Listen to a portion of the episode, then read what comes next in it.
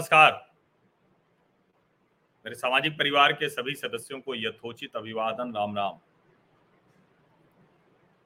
मैंने सोचा ये था कि अग्निपथ और अग्निवीर जो योजना है उसके बारे में विस्तार से बात करूंगा मैं आप लोगों से, और विशेष करके उन नौजवानों से जो सत्रह अठारह साल की उम्र के हैं और जिनको लगातार सेना की भर्तियां टलने से एक इच्छा मन में रही है कि जो किसी भी तरह से सेना की भर्तियां निकलें और लंबे समय से जो भर्ती रुकी हुई है वो शुरू हो जाए, तो कैसे वो इसका हिस्सा बन सकते हैं, कैसे वो भारतीय सेना में शामिल हो सकते हैं, उन नौजवानों को इसके बारे में बता सकते।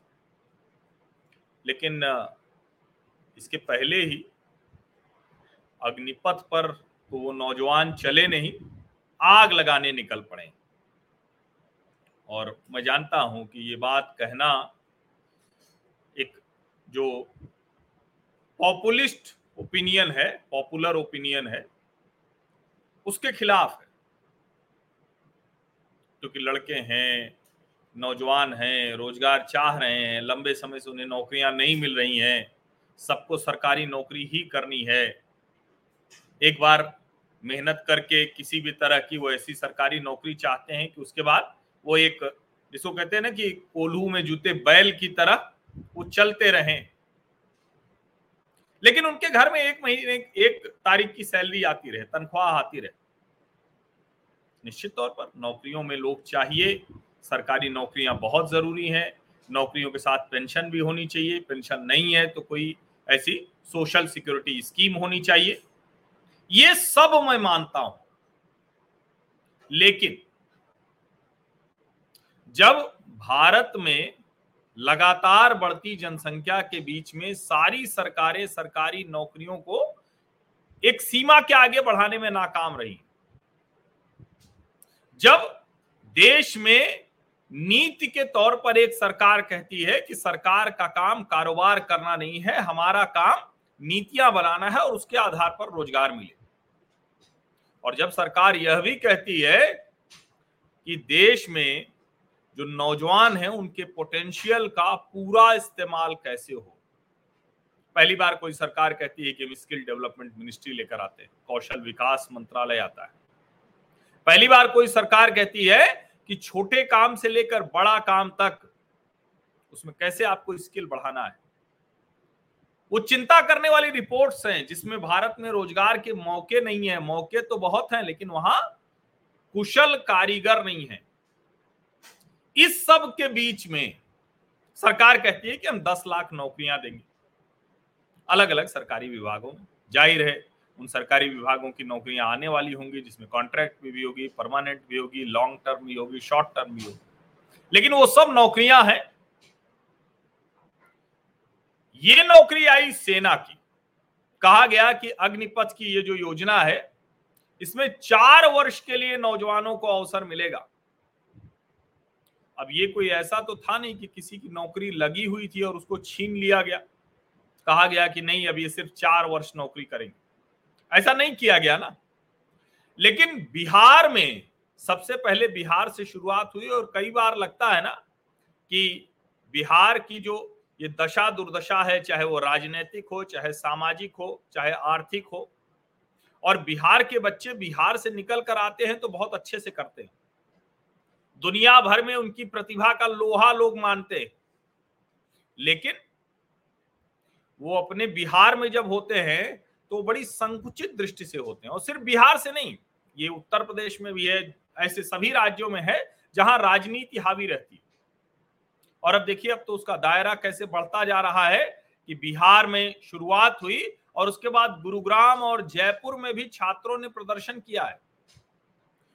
वो एक योजना निकली है, एक सरकारी योजना है, और सरकारी योजना नहीं है, देश की सेना में भर्ती होने का एक ऐसा अवसर है जिसके पास पूरा जीवन पड़ा रहेगा, जिसके बाद भी ऐसे नौजवानों के लिए। और जाहिर है उस योजना में ऐसा कुछ नहीं दिखता जिस पर बात की जाए। वो सिर्फ एक सवाल सिर्फ खड़ा किया जाता है कि आखिर वो जाएंगे कहाँ, वो बच्चे बेरोजगार हो जाएंगे।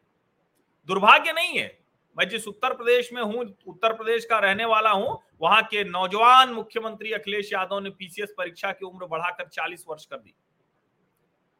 चालीस वर्ष चालीस वर्ष तक पीसीएस परीक्षा की तैयारी करता रहेगा, बेरोजगार रहेगा। जाहिर है पीसीएस परीक्षा का जो परिणाम होता है, कितने बच्चे लाखों भरते हैं, उसमें से सैकड़ों होते हैं, हजार के ऊपर कभी पीसीएस में वो भर्तियां नहीं आती। ये एक राज्य की बात कर रहा हूं, ऐसे सभी राज्यों में उठाकर देख लीजिए। यही रेशियो होता है, यही अनुपात होता है। और मैंने उस दिन कहा था, जिस दिन अखिलेश यादव ने चालीस वर्ष की थी, तो मैंने कहा था कि ये देश को बर्बाद करने का एक तरीका है कि चालीस वर्ष की उम्र तक आप सिर्फ एग्जाम देते रहेंगे, पीसीएस बनते रहेंगे। आईएएस में तो नहीं है उतनी उम्र, और माना जाता है कि उस परीक्षा की तैयारी से जो निकलेंगे उतने समय तक तैयारी करते रहेंगे, उतने समय तक यूपीएससी का पेपर देते रहेंगे, ज्ञान बढ़ाएंगे और दूसरी तरह से कुशल होते जाएंगे, कहीं न कहीं और किसी परीक्षा में हो जाएंगे। कहते हैं आईएएस नहीं बनेगा तो कुछ और बनेगा, कुछ नहीं बनेगा तो एक बढ़िया वो वकील बन जाएगा, बढ़िया कुछ और बन जाएगा। और इसीलिए मैं कह रहा हूं कि कुछ मूर्ख किस्म के और बेहूदे लोग इस योजना का विरोध कर रहे हैं और जो आग लगाने की कोशिश कर रहे हैं, वो क्या चाहते हैं? वो सेना में भर्ती होना चाहते हैं या नहीं होना चाहते हैं। और इसको आप बहुत अच्छे से समझिए, अगर वो जो कर रहे हैं वो गलती से भी एक उनके खिलाफ मामला दर्ज हो गया तो किसी भी सरकारी परीक्षा में बैठने लायक नहीं रह जाएंगे। छात्र आंदोलनों में हमने खूब हिस्सा लिया है और मैं आपको बता दूं कि छात्र आंदोलन में छात्रों के मुद्दों पर, किसी ऐसे शिक्षा के मुद्दों पर एकदम ये करने की कोशिश करें तो अच्छा है, लेकिन अगर आप कह रहे हैं कि ये भर्ती हो रही इसको रोक दो, क्या जो दूसरी भर्तियां हैं वो पूरी तरह से बंद हो जाएंगी? क्या क्या एनडीए की भर्ती बंद हो रही है? क्या नहीं बंद हो रही। ये उसके अलावा एक योजना है जिसमें देश के हर नौजवान को चरणबद्ध तरीके से सेना के अनुशासन, सेना की सेना के प्रशिक्षण, उसमें शामिल करने की योजना है। सबसे महत्वपूर्ण, दूसरी महत्वपूर्ण बात, जब साढ़े सत्रह वर्ष की बात है तो ये जरा मैं योजना का डिटेल बता देता हूं और मैं बताता हूं कि आखिर किसको ऐतराज हो सकता है। ये दरअसल जो आग लगाने सड़कों पर निकल पड़े हैं, लंबे समय से देश में ये कोशिश की जा रही है, हर बात पर आग लगाना। किसी को नहीं कुछ अनुमान है कि क्या सही है क्या गलत है। योजना गलत हो सकती है तो आप योजना गलत हो सकती है तो आपके पास दूसरे भी कई अवसर हैं। इस अग्निपथ योजना को छोड़ दीजिए। सेना में जो नौजवानों को भर्ती करने का एक अभियान है, उसका हिस्सा आप मत बनिए। लेकिन नहीं, हमें तो पहले आग लगाना है, हमें तो सेना में नहीं जाना है, उसकी लड़ाई में नहीं शामिल होना है। हमें सबसे पहले अपनी जो सार्वजनिक संपत्ति है, सरकारी संपत्ति है, जिसको हमारे ही पैसे से बनाया गया है, उसको पहले बर्बाद करना है। और ये जो पूरा पैकेज है, ये कह रहा है कि छियालीस हजार लोगों की इस बार भर्ती होगी। अग्निपथ योजना है, अग्निवीर वो लोग हैं जो इसमें शामिल होंगे। बहुत क्लियर कट है कि सरकार चाहती है, सेना चाहती है कि नए लोग, नौजवान आए। और सौ लोग अगर इसमें भर्ती होंगे तो पच्चीस निश्चित तौर पर सेना का हिस्सा बने रहेंगे।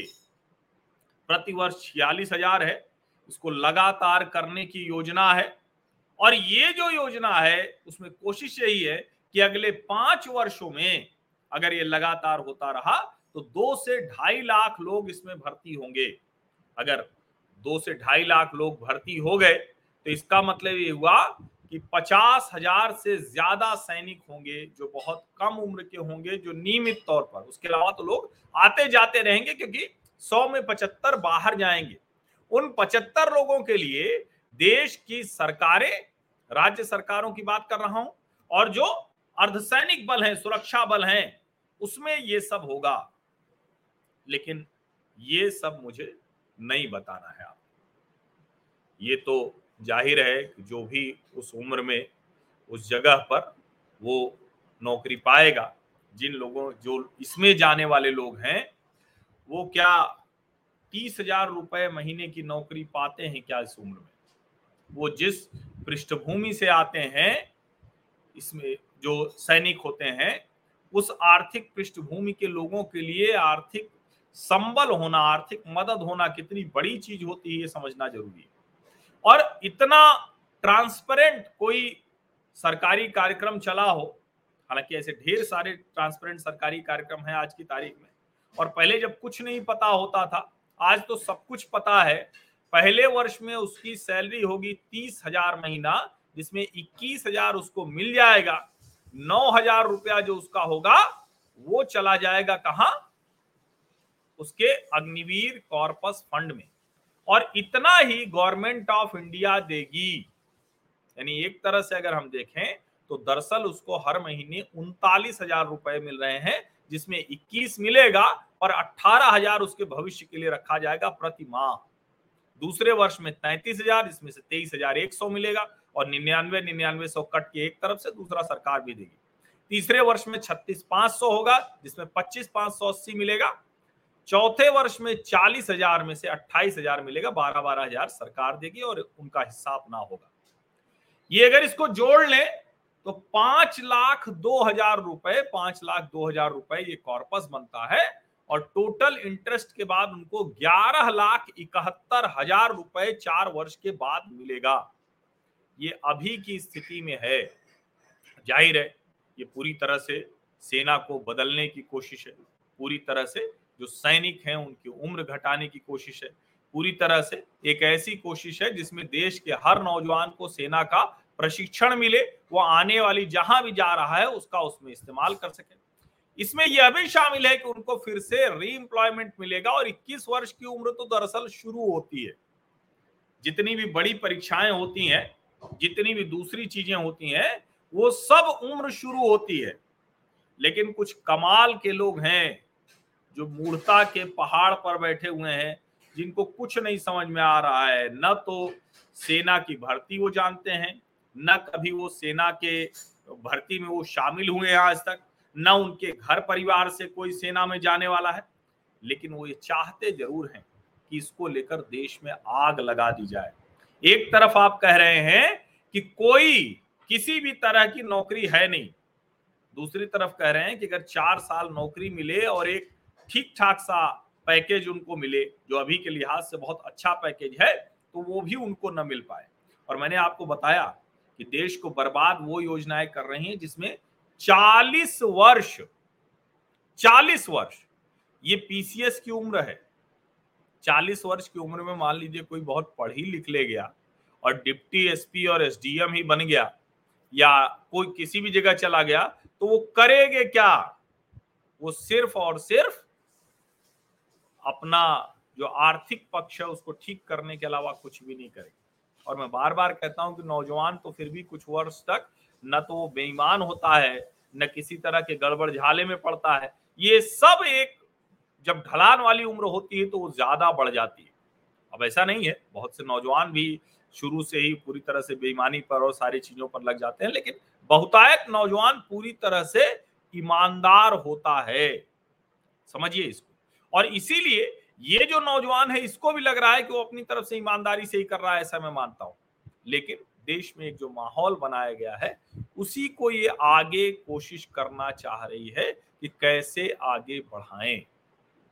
क्या जो दूसरे जॉब्स हैं सेना के वो बंद कर दिए गए हैं? इसका जवाब है नहीं बंद किया गया है। जो जनरल नौकरियां हैं क्या वो बंद हो जाएंगी?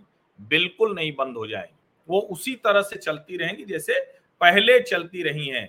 और इसीलिए मैं कह रहा हूं कि ये जो पूरा एक प्रोपागेंडा खड़ा किया गया है, इस प्रोपागेंडा को बहुत ठीक से समझने की जरूरत है। जब आप उसको ध्यान से देखेंगे तो समझ में आएगा कि हर बार नौजवान को सड़क पर लाना है, अराजकता करनी है, देश में एक ऐसा माहौल करना है कि देखिए सब कुछ खराब हो रहा है, अंतरराष्ट्रीय स्तर पर उसकी पब्लिशिंग करानी है और उसी को करके भारत को कमजोर करना है। इसमें कहीं कोई भ्रम नहीं। कुछ लोग मुझे कह रहे हैं कि देखिए मास्टर स्ट्रोकी आ गए, सरकार की चापलूसी कर रहे हैं। इसमें कौन सी सरकार की चापलूसी है भाई? इसमें कौन सी सरकार की चापलूसी है? अरे मूर्खता बंद करो भाई। बेहुदे बयान, बेहुदी टिप्पणी यहां करने से देश की स्थिति कोई बेहतर होगी क्या? देश की स्थिति बेहतर होगी नौजवानों के हाथ में रोजगार आने से। देश की स्थिति बेहतर होगी नौजवानों के उद्यमी बनने से। देश की स्थिति बेहतर होगी लोगों को ज्यादा समझदार होने से। इसको आप बहुत अच्छे से समझ लीजिए। और जब हम कहते हैं कि देश में इतना शानदार एनवायरनमेंट बना, इतना जो स्टार्टअप का एनवायरनमेंट है, जो नए नए लड़कों ने एकदम से अपने कितने कितने उम्र के हैं, बीस, इक्कीस, बाईस साल के लड़के लड़कियां हैं जो पूरी तरह से अपने कंधों पर लेकर इकोनॉमी को चलना चाहते हैं, जो कमाल की चीजें कर रहे हैं। लेकिन ना, जिसको कहते हैं ना कि दरअसल आप दूसरों के बताए से ही सब कुछ करते हैं। आपकी अपनी बुद्धि नहीं है क्या? आप सड़कों पर निकल पड़ते हैं, ईंट पत्थर लेकर चल पड़ते हैं।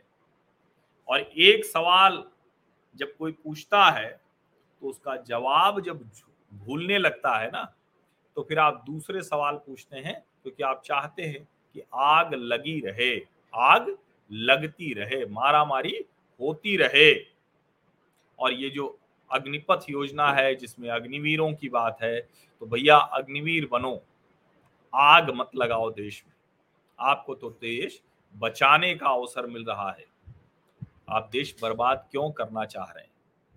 ये जो पूरा प्रोपेगेंडा है, और मैं बार बार कह रहा हूं कि कोई भी योजना जब सरकार लागू करती है, सरकार चाहती तो ये योजना नहीं लागू करती। ऐसा तो है नहीं कि अभी तक नहीं हुआ तो आपने कोई मतलब कोई मतलब उनकी सरकार न जा रही है, ज्यादातर लोगों का यही मानना है। लेकिन उसके बावजूद अगर आपको लगता है कि दस लाख सरकारी नौकरियां और ये प्रतिवर्ष जो छियालीस हज़ार, चालीस हज़ार के ऊपर, पैंतालीस हज़ार के ऊपर की स्थिति है, और उसमें देश को बेहतर करने की कोशिश है, सेना की उम्र घटाने की कोशिश है, तो अगर आपको ये बात नहीं समझ पा रही है, समझ आ रही है, तो फिर मैं क्या कहूँ। बहुत से लोग जो मुझ पर बहुत भरोसा करते हैं, विश्वास करते हैं, वो मेरी बात तुरंत कई बार गुस्से में सुनते हैं। अब शब्द मैं बर्दाश्त नहीं करता हूं, और लेकिन फिर भी मैं कई बार ऐसे मौक़ों पर अपशब्द बर्दाश्त कर लेता हूं। क्यों करता हूं जानते हैं? क्योंकि मैंने आपको बताया था ना कि कोई बहुत गुस्से में आपको बहुत कुछ बोल रहा हो, आपको लगे कि अरे ये तो बहुत गुस्से में है, क्या क्या कहे जा रहा है, उसको रोक के जरा दो मिनट पूछ लीजिए ना कि भाई क्या कह रहे हो, जरा समझा दो ना। कुछ वो बताने की स्थिति में नहीं रहेगा, समझ रहे हैं ना, क्योंकि उसके पास कोई तत्व होता ही नहीं। तो इस वक्त जो भड़के हुए लोग हैं, जिनके मन मस्तिष्क में आग लगी हुई है, वो न तो अग्निपथ योजना का हिस्सा हो सकते हैं, ना अग्निवीर हो सकते हैं। अच्छा है कि ऐसे लोग इसमें शामिल ही न हों, उन्हें शामिल होना ही नहीं चाहिए। जिनको शामिल होना है वो शामिल होंगे और आगे काम करेंगे, क्योंकि ये तर्क कि ये नौकरी चार साल की है, ऐसे लोग शहरों में एक एक महीने की नौकरी पर टिके हुए होते हैं। ये जो जिस आर्थिक वर्ग के लोग उसमें जाते हैं, एक एक महीने की नौकरी पर टिके हुए होते हैं। जो सैनिक बनते हैं वो सैनिक नहीं बन पाते हैं, तो क्या काम करते हैं वो आप देखिए। उनको एक वर्ष का भी कोई रोजगार पक्के तौर पर नहीं मिलता है, लेकिन क्या उन लोगों को रोजगार नहीं मिलता है? वो रोजगार कर रहे होते हैं। हाँ, जो नहीं करना चाहते हैं वो बिल्कुल नहीं कर रहे होते हैं। इसलिए कोई इसमें भ्रम की स्थिति नहीं है, किसी तरह से कोई समस्या की स्थिति नहीं है। जो भी ये कह रहा है कि स्कीम क्या है, चार साल बाद क्या होगा, कई लोग कुतर्क लेकर आए हैं कि क्यों सांसद विधायक को पेंशन मिल रही, ठीक है, वो एक अलग मसला है, तय कीजिए और उस पर अभियान चलना चाहिए। मेरा ये मानना है कि इस देश में हर किसी को पेंशन की व्यवस्था तो होनी ही चाहिए, होनी ही चाहिए। इसका मैं घनघोर पक्षधर हूं, लेकिन उस सब की व्यवस्था ऐसी करनी पड़ेगी कि सरकारी नौकरी के तौर पर बोझ ऐसा ना हो जाए कि कल को सरकार के पास और कुछ है नहीं और सिर्फ और सिर्फ सरकारी नौकरियों के पेंशन भत्ते तक, तक में ही सब कुछ खत्म हो गया। जो दूसरी चीजें हैं वो चले ही नहीं।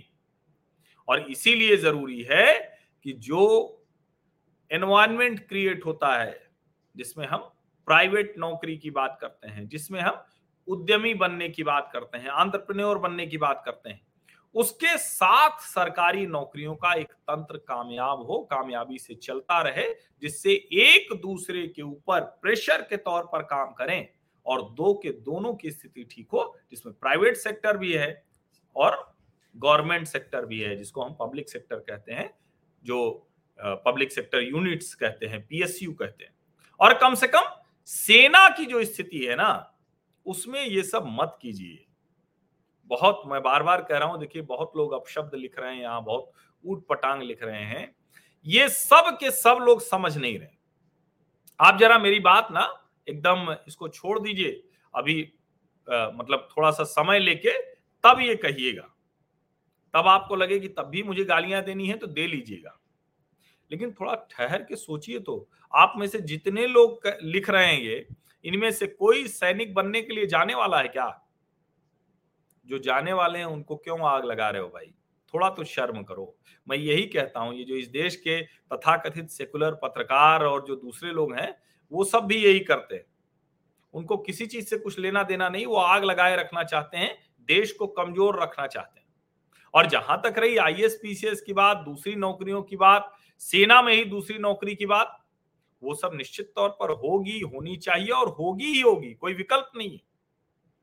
लेकिन अगर इसको समझें, इसको समझें, और मैं आपको बताऊं, एक सज्जन लिख रहे हैं, क्यों आप दूसरी तरफ नहीं समझते हैं? दूसरे पक्ष को देखने के बाद ही मैं कह रहा हूं, दो साल तीन साल से हो गया सेना की कोई भर्ती नहीं है, अलग अलग वजहों से नहीं। अब हो सकता है इसको आप ऐसे देखें कि भाई पेंशन भत्ता घटाने के लिए, निश्चित तौर पर उसमें ये शामिल है, लेकिन यह भी तो आप देखिए कि चार वर्ष बाद ही सही, जिस जिस भी बच्चे को करीब पौने बारह लाख रुपया मिलेगा, वो चाहे वो जो कर सकता है। इसको आप समझिए। देखिए अब ऐसे भी लोग हैं जो ये भड़का रहे हैं कि प्राइवेट आर्मी बनेगी। प्राइवेट आर्मी किसी की अलग से थोड़ी ना बनेगी। ये सब देश के भीतर बेहतर स्थिति ही होगी और लोकतंत्र और संविधान के दायरे में ही होगी। इसको समझिए। और मैं तो कह रहा हूं भाई, थोड़ा तो सीधा देखना शुरू करो। कब तक उल्टे चलोगे? हाथ के बल कोई चल सकता है क्या बहुत देर तक? लेकिन आदत हो गई है आपकी, आपको आदत हो गई है ना। जब देश में आप कह रहे हैं कि नौकरियां नहीं है, और जब देश में नौकरियां आ रही हैं दस लाख और ये पचास हजार चालीस हजार पैंतालीस हजार जो भी है प्रतिवर्ष, तो आप दोनों को रोकने की कोशिश कर रहे हैं। कैसे होगा भाई? और आईएएस पीसीएस से आप तुलना कर रहे हैं, तो क्या ये नौकरियां जो सेना सैनिकों की भर्ती है, इससे क्या आईएएस पीसीएस का कोई लेना देना है? नहीं है। देखिए मैं तो न तो आईएएस पीसीएस के एग्जाम में बैठा और न ही सांसद विधायक बनने के फेर में पड़ा। मैं तो पत्रकार बना और पत्रकार ही हूं, और उसमें भी नौकरी अपनी मन मर्जी से की, बेरोजगार भी रहा, पैसे भी नहीं रहे। लेकिन एक चीज पता है कि अगर आप करना चाहें ना, तो किसी को खाने की दिक्कत नहीं होती, किसी की जीवन शैली खराब नहीं होगी, अगर उसका कर्म ठीक है। और आज तक मैंने इसके लिए कभी, मतलब कभी भी, मैं आपको बताऊं, वैसे तो मैंने कभी कोई नौकरी जो है ना उसकी परीक्षा भी नहीं दी, ये मेरा निजी विचार है। लेकिन भैया अपने कर्म पर, अपनी भुजा पर कुछ भरोसा है या नहीं है? और सरकारी नौकरियां तो कोई भी इतनी नहीं दे सकता है, कोई भी। लेकिन जिनको लगता था, हमारे साथ के ही लोग आईएएस का भी एग्जाम दिए, पीसीएस का भी दिए, बहुत लोग सफल हो गए, बहुत लोग नहीं सफल हुए, वो सब अपना अपना काम कर रहे हैं। बहुत से लोग सरकारी नौकरी में गए, बहुत से लोग गैर सरकारी में गए। इसको बहुत अच्छे से समझना चाहिए। नहीं नहीं निश्चित तौर पर, निश्चित तौर पर दो चीजें हैं। अगर मैं, मैं उसी उम्र का होता या मेरा लड़का उसी उम्र का होता तो बिल्कुल वो करता मैं। और मैं कह तो रहा हूं ना भाई, आपकी क्षमता है तो आप अपने लड़के को आईएएस बनाइए, आपकी क्षमता है तो आप अपने लड़के को एनडीए और सीडीएस में भेजिए, आपकी क्षमता है तो आप अपने लड़के को किसी मल्टीनेशनल कंपनी में बिलियन डॉलर पैकेज पर भेजिए, आपकी क्षमता है तो आप अपने लड़के को नेता बना दीजिए, वो सांसद विधायक बन जाए। लेकिन किसी को नौकरी मिल रही है तो उस वक्त देश में आग लगाने की कोशिश करना, किसी की नौकरी है तो उसमें आप कहें कि पेंशन क्यों नहीं है। आप कहिए कि ठीक है पेंशन अगर सबको नहीं मिलेगी तो देश के नेताओं को भी नहीं मिलेगी, बिल्कुल मैं सहमत हूं, इसमें तो कहीं कोई एतराज है ही नहीं। अलग अलग मुद्दे लाके आप लोग बात करते हैं। ये जो अंग्रेजी में एक शब्द है ना व्हाट अबाउटरी, कि बात किसी की हो तो कहे कि वो वाला बताओ वो वाला बताओ।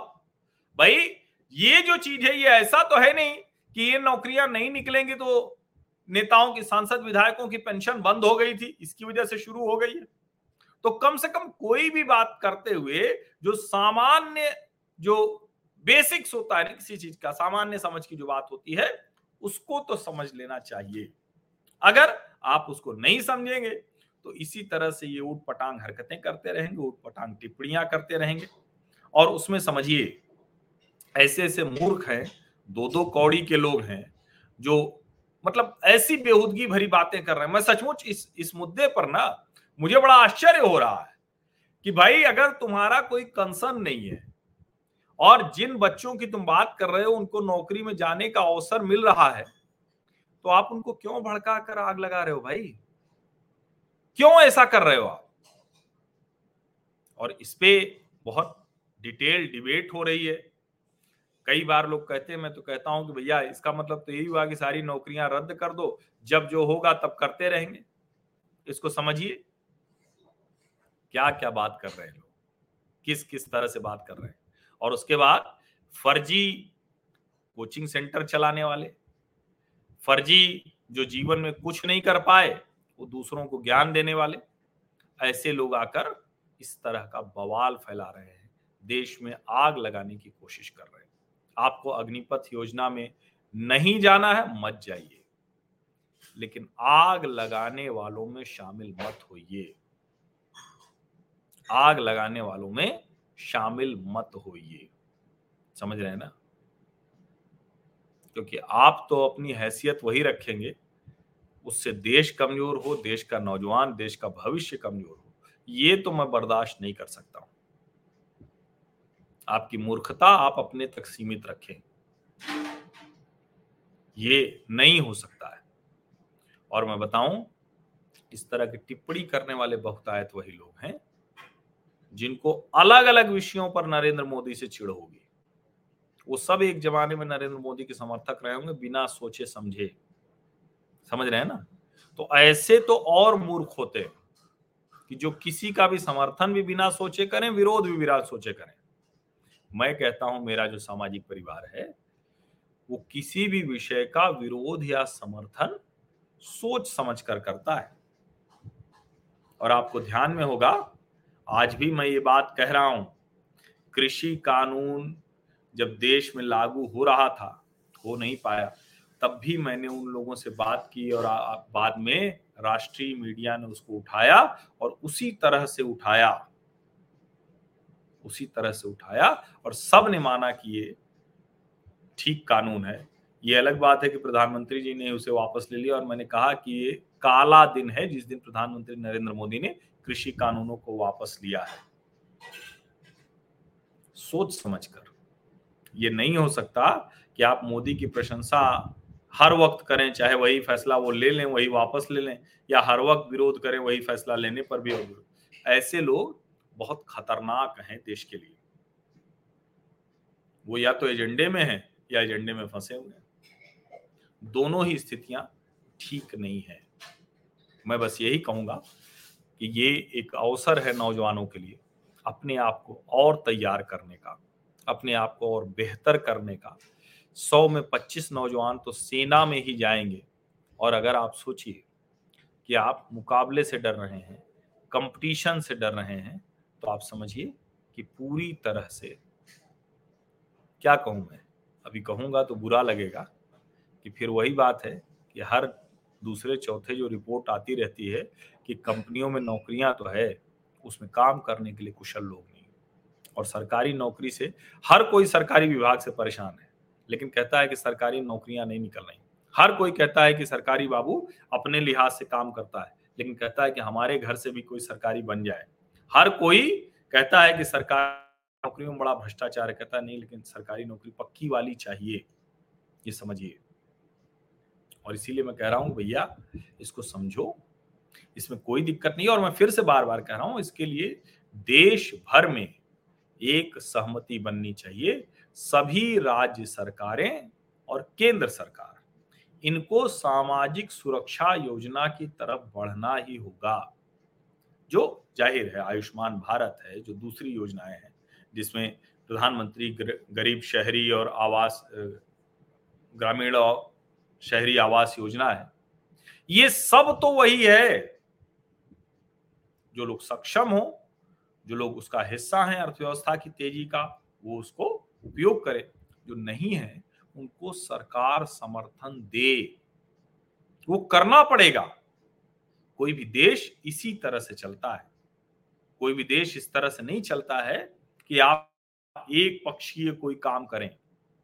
और इसीलिए जब आपको इंडस्ट्रीज के लिए एनवायरनमेंट तैयार करना है, तो उसी में आपको ये भी करना है कि जो कमजोर लोग हैं उनके यहाँ राशन, उनके यहाँ जो दूसरी चीजें हैं वो पहुंचा सकें, जिससे उनका जो सामान्य जीवन है वो चल सके।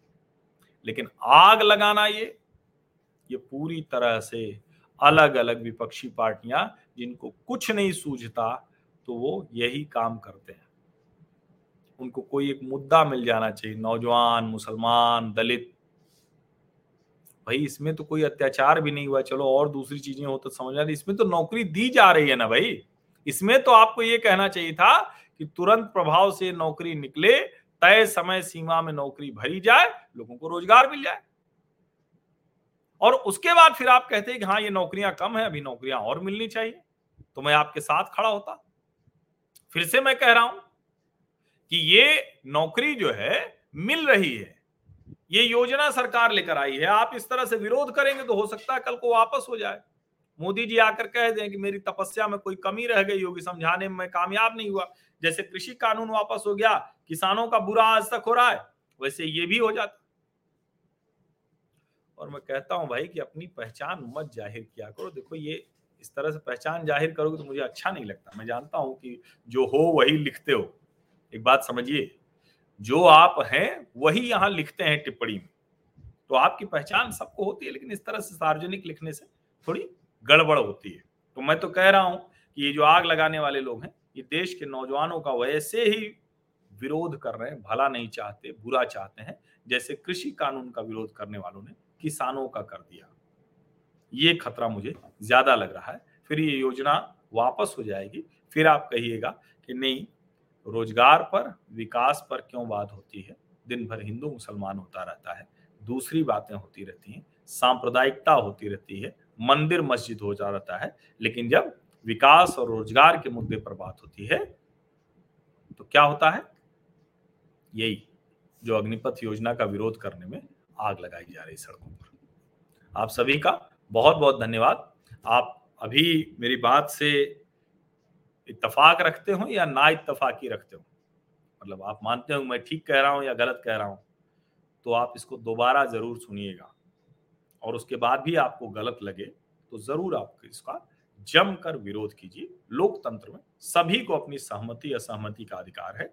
मैंने इसके सभी पक्षों को देखकर समझकर तब उसके बाद ही आज ये बातचीत की है, नहीं तो पहले ही मैं इस पर बात कर लेता। तुरंत मैंने इस तरह से बात भी नहीं की। वो जो मैंने कहा वो मैं आज भी मानता हूं कि भारत की तैयारी है, मोदी सरकार की तैयारी है कि जो चीन और पाकिस्तान से कभी भी युद्ध हो सकता है, तो भारत में सैनिकों की संख्या कैसे बढ़ाई जाए, जो सेना में नहीं भी रहें कैसे वो सैनिक अभ्यास, जो सैन्य प्रशिक्षण होता है, उसको करके रहें। ये भी इसके पीछे है, ये इसको समझिए। और मैं दूसरों का तो ठेका लेता नहीं हूँ, लेकिन अपनी बात मैं जरूर करता हूँ कि जब मैं किसी विषय पर बात करता हूँ ना, तो बहुत सोच समझ कर उसके सभी पहलुओं पर बात कर कर ही लेता हूँ। मेरा ये मानना है कि अभी देश में सबसे जरूरी है कि तेजी में लोगों को रोजगार मिले, चाहे वो सरकारी मिले, चाहे वो निजी मिले, चाहे वो चार साल के लिए मिले, चाहे कुछ समय के लिए मिले, लेकिन एक बार जब रोजगार किसी को मिल जाता है तो वो आगे बेरोजगार नहीं रहता है। ये मेरा अपना अनुभव है बहुतायत, अगर वो मेहनत के साथ काम करना चाहता है तो, तो एक बार उसको रोजगार वाली लाइन में तो आ जाने दीजिए। बहुत बहुत धन्यवाद।